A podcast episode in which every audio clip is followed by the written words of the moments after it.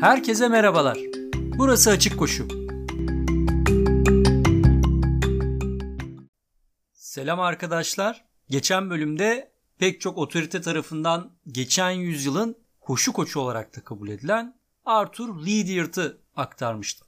Lydiard'ın koşu literatürüne kazandırdığı yığınla şey mevcuttu. Ancak iki önemli şey biraz daha öne çıkıyordu. Neler demiştik? Bunlardan ilki periyotlama. Geçen bölümde de dediğim gibi o güne değin pek çok farklı program mevcut. Evet, sonuçta Lydiard periyotlama dediğimiz programları ilk kullanan kişi değildi. Ancak bir şekilde Lydiard modern antrenman programlarının öncüsü oldu. Çünkü koşu programını çok daha sistematik bir hale getirdi ve işte buna periyotlama ismini verdi.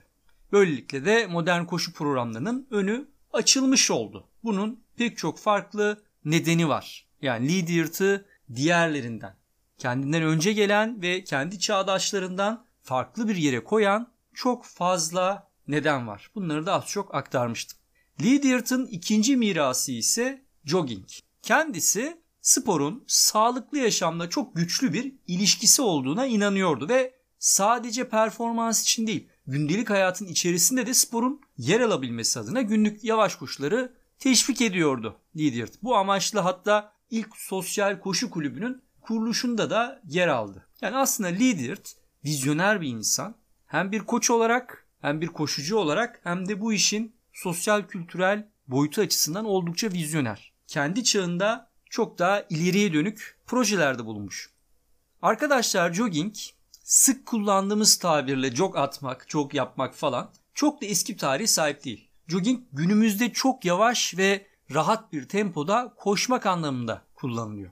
Kelimeyi ilk defa Shakespeare'de rastlıyoruz. Ancak Shakespeare kelimeyi günümüzdeki anlamda değil, bir yerden ayrılarak hareket etmek anlamında kullanmış. Günümüz İngilizcesindeki to live fiiliyle eş anlamlı olarak düşünebilirsiniz bunu. 19. yüzyılda ise kelimenin kaldırımda hızlı hareket eden insanları ifade etmek için kullanıldığını görüyoruz. Hani acelesi olanların diğerlerini çarparak ite kaka önlerine geçip hızlıca ilerlemesi vardır ya. İşte bu eylem jogging olarak ifade edilmiş o dönemde. Nadiren kullanılan bu edebi kelimeyi Lydiard koşu ve egzersiz literatürüne katıyor işte. Oldukça düşük tempolu sosyal ve rahat koşuları tanımlamak için kullanıyor. İlk olarak 1962 yılı Şubat ayında The New Zealand Herald gazetesi spor sayfasında gündeme geliyor jogging. Formda kalmak ve sosyalleşmek için bir araya gelen bir grup eski sporcu ve spor meraklısı insan Lydiard'ın öne ayak olmasıyla ilk koşu kulübünü Auckland Jogging Club'ı kuruyorlar. Öncelik sağlıklı yaşam kültürü oluşturmak. Aynı yıl Auckland'da Lydiard ile birlikte koşan ve geçen podcast'te de aktardığım gibi Yeni Zelanda koşu kültüründen oldukça çok etkilenen Bill Bowerman, Birleşik Devletlere geri dönüşünde 1963 senesinde ülkedeki ilk jog kulübünü Eugene'de, kendi memleketinde kuruyor ve tüm ülkeye jogging kültürünü ve alışkanlığı yayacak olan kitabı Jogging'i de 1966 yılında yayınlıyor. Bu konuya spor ayakkabılarının tarihini anlatırken değinmiştim. Bowerman aynı zamanda Nike markasının kurucu ortaklarından çünkü. Dinleyenler hatırlayabilir. İnsan türünün evriminde koşunun oldukça önemli bir yeri olduğunu sıklıkla tekrarlamışımdır. Şöyle de bir durum var. İki ayak üzerinde durup uzun mesafeler kat etmeye başladıkça ve avlandıkça, ateş gibi, mızrak gibi aletler de kullandıkça atalarımız sık hareket etmeye ve yer değiştirmeye başladılar. Toplu göçler yapıp yerkürenin her yanına dağıldılar. Hareket demek yüksek düzey faaliyet de demek oluyor tabii. İnsan türü de aslında oldukça yüksek fiziksel faaliyet kapasitesine sahip olarak evrimleşti. Bunu bir at ya da ceylanla, çita ya da ayıyla kıyaslamayın lütfen. Süratten, patlayıcı güçten, kuvvetten falan bahsetmiyorum. Bahsettiğim şey günlük kalori harcama kapasitemiz. Sanılanın aksine çok enerjiye sahibiz aslında. Yani enerjik bir türüz. Tabii bu hepimizin içinde yatan doğal cevheri çıkarmak kolay olmuyor yine de. Sürekli bir faaliyet içindeydi insanlar. Tekrarlıyorum. Bu sebeple de bitmek bilmez bir enerjiyle yürüdüler, koştular, avlandılar. Sonra sığınaklar yaptılar, eğlendiler, ateş yakıp yemek yediler falan. Organ ve organ sistemleri de buna göre büyüdü ve gelişti. Yani gelmek istediğim nokta şu. Geçmişte yüksek düzey hareket kapasitesiyle gelişmiş olduğumuz için sağlıklı yaşam çizgisini belirleyen şey de bu oluyor. Yüksek düzey enerji harcatıcı faaliyetler oluyor. Tekrarlıyorum. Yüksek düzeyden kastım kendinizi tüketecek denli şiddetli egzersizler değil arkadaşlar. Süreklilik içeren ve uzun süreye ya da periyodik yapılan sürdürülebilir. Evet, anahtar kelime bu. Sürdürülebilir düzeyde faaliyetler. Kastettiğim bu. Bu bir iddia tabii. Yani tüm bunlar birer iddia. Bunu da peşi sıra aktarmış olayım. En sağlıklı olan şey doğal olan şeydir ya. En doğal olanı da en uzun süredir yaşamımızda olandır. Çünkü evrimsel yolda insanın sistemsel yapısı, hayatında var olan şeylerle, yapıp ettikleriyle bütünlüklü bir şekilde gelişmiştir. Toplasan 100 yıllık geçmişe sahip olan kahvaltı ya da rafine şekerin yanında 100 milyon yıldır toplayarak beslendiğimiz meyve ve sebzeler, et, yumurta falan çok daha sağlıklıdır demek istiyorum bu iddiaya göre. Bu iddiayı hareketlilikle bağlantılandırırsak, geçmişte milyon yıllar boyunca aktif hareket edip fiziksel güç harcayan insanların sağlıklı kalabilmesi, yaşam kalitesini arttırması için benzer şekilde alışkanlıklar edinmesi gerekiyor. Jogging de bu ihtiyaçtan hareketle yaygınlaşıp popülerleşmiştir. İşte jogging'in bilimsel alt metni biraz da budur. Neden sağlıklı olduğunu. İnsanlar jog atarlarken sohbet etmeye devam edebilirler ve acı çekip yorulduklarını da hissetmezler. Bir yandan sosyal bir faaliyet yaparken bir yandan da düzenli spor yapıp yaşam kalitelerini arttırırlar. Stanford Üniversitesi Tıp Fakültesi tarafından yapılan bir araştırmaya göre jogging yani jog atmak insan ömrünü uzatmada ve yaşlanmanın etkilerini azaltmada oldukça etkilidir ve kardiyovasküler sistem için çok faydası vardır. Jog atmak ayrıca obezite ile savaşmak ve sağlıklı kalmak için de faydalıdır. Günlük yarım saat düşük tempo koşunun akciğer, kolon, meme ve prostat gibi kanser türü risklerini azalttığına dair çeşitli çalışmalar bulunmaktadır ki bu sadece bu podcast'in içerisine yer alan bir örnek, yoksa yığınla çalışma var. Kilo ve hastalık problemlerinin yanı sıra düzenli jog yapan kimse mental olarak da fayda sağlar. Açık havada koşunun stres ve psikolojik problemlerin çözümünde katkısı olduğu sıklıkla ifade edilmektedir. Ve tabii en önemlisi, az önce de tekrarladım aslında, insan ömrünü uzattığına dair yapılan araştırmalar. Düşük yoğunluklu yavaş koşunun ya da jogging diyelim, ölüm riskini belirgin oranda düşürdüğü tespit edilmiş. Toplam 231.149 katılımcıdan oluşan bir araştırmada neredeyse çeyrek milyon insandan bahsediyoruz. Bir Kadıköy nüfusu olabilir bu. Bu çeyrek milyon katılımcı 5,5 ile 35 yıl boyunca bu iki yıl aralığında düzenli takip edilmişler ve bu sürede toplam 25.951 ölüm gerçekleşmiş ki normal, yani insanlar bir şekilde ölecekler. Gerçekleşen ölümler incelendiğinde düzenli koşanların tüm ölüm nedenleri kapsamında, yani işte akciğer kanserinden, kalp krizinden, trafik kazasından falan koşmayanlara kıyasla ölüm risklerinin %27 oranında daha az olduğu görülmüş.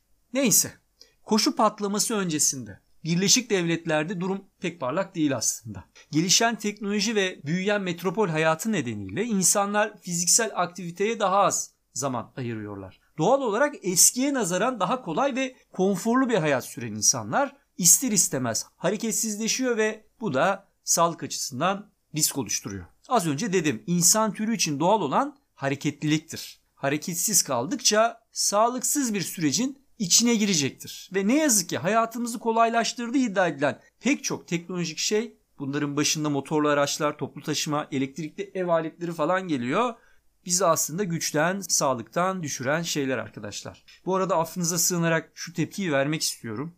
E-spor nedir? E-spor yani elektrik mi oluyor bilmiyorum ama ne demek yani? Cidden e-spor nasıl mümkün? Eşyanın tabiatına aykırı bir durum değil mi bu? Spor olarak nasıl sayılıyor? Amacı insanı spordan uzaklaştırmak olan. Doğası bu, yani insan boş zamanını spor olarak ifade edilen şeylerle geçirmek yerine e-sporla geçirmeye başlayınca bunu sporun yerine ikame gören şey nasıl spor olarak değerlendiriliyor? Bunu çok merak ediyorum. Bu konuda yani beni bilgilendirmek isteyenler varsa lütfen çekinmeden yazabilir. Çok tuhaf karşılıyorum çünkü bu durumu. Neyse.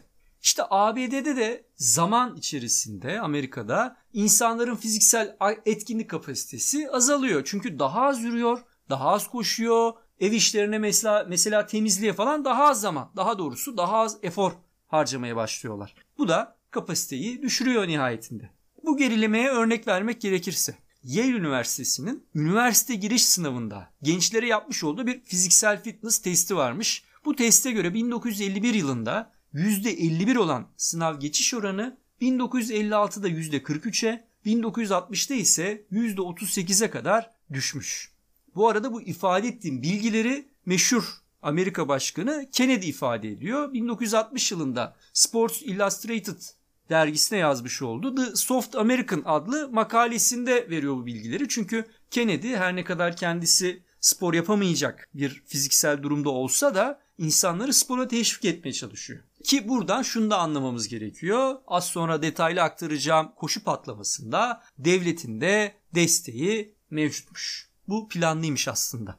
Bu tip makalelerle başlayan bir durum bu. Jog atmanın ya da yapmanın sayılan sağlıksal faydalarının yanında oldukça etkili bir sosyalleşme aracı olduğu da açık. Bunu hepimiz yaşıyoruz birebir görerek. Şu an koşu yapan insanlar, bu podcast'i dinleyen insanlar bunu biliyorlar ve bu yeni hobi 60'lı yılların sonuyla birlikte çığ gibi yayılıyor. Bill Bowerman'ı daha önce Koşu Ayakkabıları podcast'inde tanıtmıştım. Bu podcast'te de az önce aktardım. Lydiard nasıl ki modern koşu biliminin en büyük fenomenlerindense Bowerman'ı da spor ve koşu dünyasının en büyük fenomenlerinden biri olarak kabul etmek gerekiyor. Koşunun Leonardo da Vinci'si gibi biri bu adam. Tam bir mucit. Bowerman ülkesine tanıttığı jogging ile yeni bir koşu kültürü yaratılmasında aktif rol oynamıyor sadece. Kurucu ortağı olduğu Nike marka ayakkabılar ile modern spor endüstrisini ve yetiştirdiği başarılı atletlerle de atletizmi yeniden biçimlendiriyor. Bu bölümde ağırlıklı olarak Bowerman'ı ve onun dolaylı dolaysız etkisinde şekillenen 60'lı ve 70'li yıllardaki koşu akımlarını işleyeceğiz aynı zamanda. Elbette bu koşu akımlarının başında The Running Boom yani koşu patlaması geliyor. Bowerman'ın antrenörlük kariyeri oldukça olağanüstü ancak koşu tarihinde bıraktığı izler içinde en az dikkat çekeni de. Oregon Üniversitesi track yani atletizm pisti koşu koçluğu yaptığı yıllarda NCAA yani Amerikan Kolej Sporları Kurumu turnuvalarında 24 bireysel şampiyonluk elde ediyor atletleri. Takım halinde ise 4 defa NCAA şampiyonu oluyorlar. Yetiştirdiği atletler arasında Otis Davis, Steve Prefontaine, Bill Dillinger gibi büyük efsaneler var. Bowerman'ı büyük bir fenomen kılan, eline geçirdiği malzemelerden mucizeler çıkartması, sihirli bir DNA sahip gibi. Eugene'deki evinin müştemilatındaki atölyede gelecek 15-20 yıla damgasını vuracak spor ayakkabıları üretiyor mesela ve bu ayakkabılar koşu ve spor endüstrisini baştan aşağı değiştiriyor, devrimlere yol açıyor. Yine aktardığım gibi Yeni Zelanda'da Arthur Lydiard'ı ziyaretinde tanıştığı yeni tip koşu organizasyonu da onun sayesinde popülerleşip bütün dünyaya yayılıyor. Bugün sosyal medya üzerinden özellikle Instagram aşina olduğumuz koşu kulüpleri varlıklarını önemli ölçüde Bowerman'a borçludurlar. Auckland Jogging Club'da tanıştığı kişiler koşuyu hobi olarak rutin bir şekilde eğlence ve sağlık amacıyla koşan orta yaş üstü insanlar. Fitness ve sağlık amacıyla koşma konseptini Birleşik Devletler'e getiriyor. Makale ve kitaplar yazarak bu yeni konseptin bir hayli popüler olmasını sağlıyor. Memleketi Eugene'de oluşturduğu koşu programı bir anda ulusal bir koşu programı oluyor Bowerman'ın. Bu 3 sayfalık program Jogger's Manual Yeni Zelanda'dan dönüşünün hemen ardından yayınlanıyor. 1966 yılında ise kardiyolog arkadaşı Harris ile 90 sayfalık Jogging adlı kitabını yayınlıyorlar. Kitap 1 milyondan fazla satıyor ve koşu patlamasının fitilini ateşliyor. Hatta 1967 yılında 127 sayfalık yeni bir basımda yapmaları gerekiyor artan ilgiden dolayı. Bowerman'ın ve kitabı sayesinde Master Atletler adında yeni bir kategori ortaya çıkıyor. Bilenler bilir 30 yaş üstündeki atletlere Master Atlet deniyor. 5 yıllık yaş gruplarına ayrılıyor atletler. 35, 39, 40, 44 gibi. Ve pist, salon, yol ve cross koşu müsabakalarına katılıyorlar. İşte bu yeni yarışma olayı joggingten ve onun yarattığı herkes ve her yaş için spor kültüründen kaynaklanıyor. Buradan doğuyor. Athletics West, Bowerman ve Nike'daki ortağı Phil Knight ve Jeff Hollister tarafından kurulan bir koşu takımı. Bu takım kolej takımları haricinde atletlere koşu programı hazırlayıp onları büyük yarış ve organizasyonlara hazırlayan ilk takım. Bunu günümüzün NN Running'ine benzetebilirsiniz. Bekele ve Kipchoge'nin içinde bulunduğu koşu kulübü gibi değerlendirebilirsiniz. İşte bu takımın ve takım üyesi atletlerin büyük başarıları, ki bu atletler arasında Craig Virgin, Steve Prefontaine, Frank Shorter ve Bill Rodgers da bulunuyordu. 60'ların sonunda büyüyen koşu ilgisinin 70'lerle birlikte patlamasına yol açıyor. Koşu patlaması öncelikle bir jogging hareketiydi arkadaşlar. Rekreasyonel, yani fiziksel etkinliğe dayalı eğlence ve zindelik amacıyla bireysel olarak yapılan koşularla başladı. Halkın yoğun katılımıyla birlikte 10 yıl içerisinde büyüyerek diğer ülkelere, Birleşik Krallık ve Avrupa'ya yayıldı koşu patlaması. Popüler atletler ve etkinlikler koşunun popüler olmasını sağladı ve işte Running Boom adı verilen büyük bir ilgiye yol açtı. Halka ilham olan atletler arasında Bill Rodgers ve Craig Virgin gibi yerel kahramanlar vardı. Ayrıca Frank Shorter'ın 1972 Münih Olimpiyatlarında altın madalya kazandığı maraton ve bu maratonu benzersiz kılan finalinin televizyonda yayınlanması ilgiyi çok arttırdı. Bu dönemde, yani 70'ler boyunca bazı büyük koşu organizasyonları da popülerleştiler ve düzenli olarak televizyonda yayınlanmaya başladılar. Şu an major maratonlar olarak bilinen Boston, New York ve Chicago maratonları haricinde Los Angeles maratonu ve Bay to Breakers koşusu da kültürün yaygınlaşmasına yardımcı oldu. Sonraki 10 yıl boyunca 70'lerin ortalarından 80'li yılların ortalarına kadar patlama İngiltere ve kıta Avrupa'sına yayıldı. Koşu patlamasıyla birlikte yeni sporcu olarak kabul edilmeye başlanan kadınlar yol koşuları ve maratonlar sayesinde kendilerine kalıcı bir yer edindiler sporda. Ve kadınların aktif rol almasıyla birlikte de toplumsal spor alışkanlıkları değişip gelişmeye başladı. Maraton tarihini aktardığım podcast'te hikayesinden bahsetmiştim. Catherine Schwitzer gibi fenomen kişiler ve Jacqueline Hansen, Mickey Gorman gibi atletler, Jean Benoit'ın 1984 Olimpiyat Maratonu zaferi kadınlar arasında koşunun yaygınlaşmasına büyük katkı sağladı. 1970 ve 80'li yıllarda tahminen 25 milyon Amerikalı bir şekilde koştu, koşuyla tanıştı. Koşu etkinlikleri doğdu, gelenekselleşti ve her yıl on binlerce katılımcıya sahip oldu. New York ve Chicago maratonları bugünkü popülerliklerini Running Boom'a borçludurlar. Ayakkabı ve spor giyim üreticisi firmalar artan ilgiyi karşılamak için sadece büyümek zorunda kalmadılar. Aynı zamanda değişen kültür ve talep sektörü şekillendirince yeni koşullara uygun üretim modelleri oluşturup buna göre üreterek sporda yeni bir devrin başlamasına yol açtılar. Nike başta olmak üzere Saucony, New Balance ve Reebok gibi markalar bu dönemde ürettikleri ikonik modellerle sıfırdan zirveye çıktılar. Yayın hayatına 1966 yılında başlayan Runner's World magazin dergisi 1973 yılında, yani Running Boom'un zirvesinde, aylık yayınlanmaya başlandı. 1977'de yayınlanan Koşunun Kitabı ve 78 yılında yayınlanan Koşmak ve Olmak adlı kitaplar bestseller oldular. 1968 senesinde Birleşik Devletler Hava Kuvvetleri Albayı Kenneth Cooper Aerobics adında kitabını yayınlıyor. Kitabında sonradan pek çok koşu koçu tarafından kullanılan bir testi tanıtıyor Cooper. VO2 Max ile çok iyi bir korelasyona sahip olan bu test şu an hala pek çok koşu koçunun kullandığı bir protokole dönüşüyor. Duyanlar vardır. 12 dakikalık Cooper testi bu. Cooper sadece kişinin aerobik kapasitesinin belirlenebildiği bu testiyle değil, koşuyu rekreasyonel olarak yapan, hobi olarak yapanların da kullanabileceği çeşitli programlarla da etki oluşturuyor kitabıyla birlikte. Joe Henderson 1969 senesinde Long Slow Distance adlı kitabını yayınlıyor. Böylece geçmişte Newton ve Lydiard'ın açmış olduğu uzun yavaş koşu akımını sosyal koşuculuğun hizmetine sunuyor. Arkadaşlar, aktardığım gibi özellikle 60'lı yılların sonunda pek çok okunabilir kaynakla tanışıyor koşucular. Çıkan kitaplar, yapılan araştırmalar sonraki 10 sene içerisinde bir çığ gibi büyüyüp pek çok gelişmiş ülkeye yayılacak olan koşunun popülerleşmesinde ve toplumsallaşmasında sağlam bir temel oluşturuyorlar. Yine dediğim gibi sayısız elit fenomen koşucu da toplulukların onlardan ilham alarak koşuyu çevrelerine özendirmesine vesile oluyor. İnsanlar sadece sağlık ve sosyalleşmek için değil, daha iyi koşmak, performanslarını geliştirmek için de emek harcıyorlar. Mesela buna en tipik örnek bir Boston Qualifier olmak. Boston Maratonu tarihin en eski ve en saygın maratonlarından. Özellikle 60'lı yıllarla birlikte bir hayli popülerleşip katılımcı sayısı artınca 1970 yılında katılım için belirli bir sürenin altında koşma kuralı konuyor ve geçen her yıl alt limit arttırılıyor tabii. Yani daha hızlı koşmanız gerekiyor.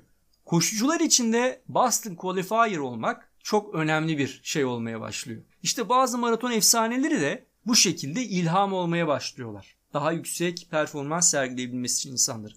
Bunların başında 1972 Olimpiyatları maratonunu kazanan Frank Shorter var. Shorter televizyondan canlı yayınlanan zaferi sonrası bir hayli popüler oluyor. İşin tuhaf olan kısmı ise yarışın finişinin yapılacağı Münih Stadyumuna Shorter geriden geldiğini sanıyor. Çünkü sahtekarlık yapan Alman bir kişi yarış alanına giriyor ve Shorter bu kişiyi atlet sandığı için yarışı ikinci bitireceğini düşünüyor ama halbuki aslında yarışı kazanan Shorter. Hatta rekora çok az, yarım dakikanın altında bir süre kalacak şekilde bitiriyor maratonu.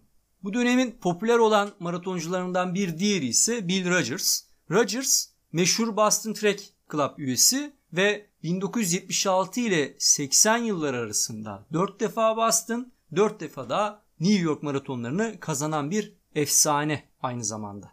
Bu iki büyük ilham kaynağının yanında Running Boom'a en büyük etkiyi bırakmış kişi, ismi Running Boom'la birlikte anılan kişi, ikonik bir figür. Steve Prefontaine. Kendine has tarzı ve duruşu sayesinde kısa zamanda fenomene dönüşen Prefontaine, koştuğu dönemde 2 kilometreden 10 kilometreye kadar tüm mesafelerde Amerika rekorları kıran ve Bill Bowerman'la da çok özel bir ilişkiye sahip atlet. Ancak ne yazık ki 24 yaşında 1976 Olimpiyatları hazırlıkları yaptığı bir sırada bir trafik kazasında hayatını kaybediyor. Prefontaine şöhretini biraz da çok genç yaşta hayatını kaybetmesine borçlu ne yazık ki. Yaşadığı dönemde akranı pek çok idol benzer şekilde hayatlarını kaybediyorlar. Kültürden sanata, edebiyata, müziğe, yani o dönemde akranı olan pek çok ünlü kişi hayatını kaybediyor. Belki biliyorsunuzdur ve bu kaza da koşu patlamasının altın çağında meydana gelince tabii Prefontaine ismi bir anda aziz mertebesine yükseliyor koşu için. Evet arkadaşlar, bu bölümde jogging ve koşu patlamasını aktarmaya çalıştım. Jog atmanın hayatımıza girmesi, kendi kültür ve alışkanlıklarını oluşturması, aynı zamanda Birleşik Devletler ve giderek tüm gelişmiş ülkelerde koşu çılgınlığının bir modaya dönüştüğü, yığınlar halinde insanların koşuya başladıkları döneme denk geliyor. Ki bu dönemde ortaya çıkan pek çok koşu ritüeli de günümüzü doğrudan ilgilendiriyor. Günümüzdeki pek çok şey 60'lı 70'li yıllarda meydana gelen koşu patlamasının ürünüdür. Koşu patlaması başlı başına bir fenomen ve onu var eden, onu büyüten fenomen isimlerle birlikte koşu tarihinde kalıcı bir yer ediniyor haliyle. Gelecek hafta görüşünceye değin keyifli dinlemeler.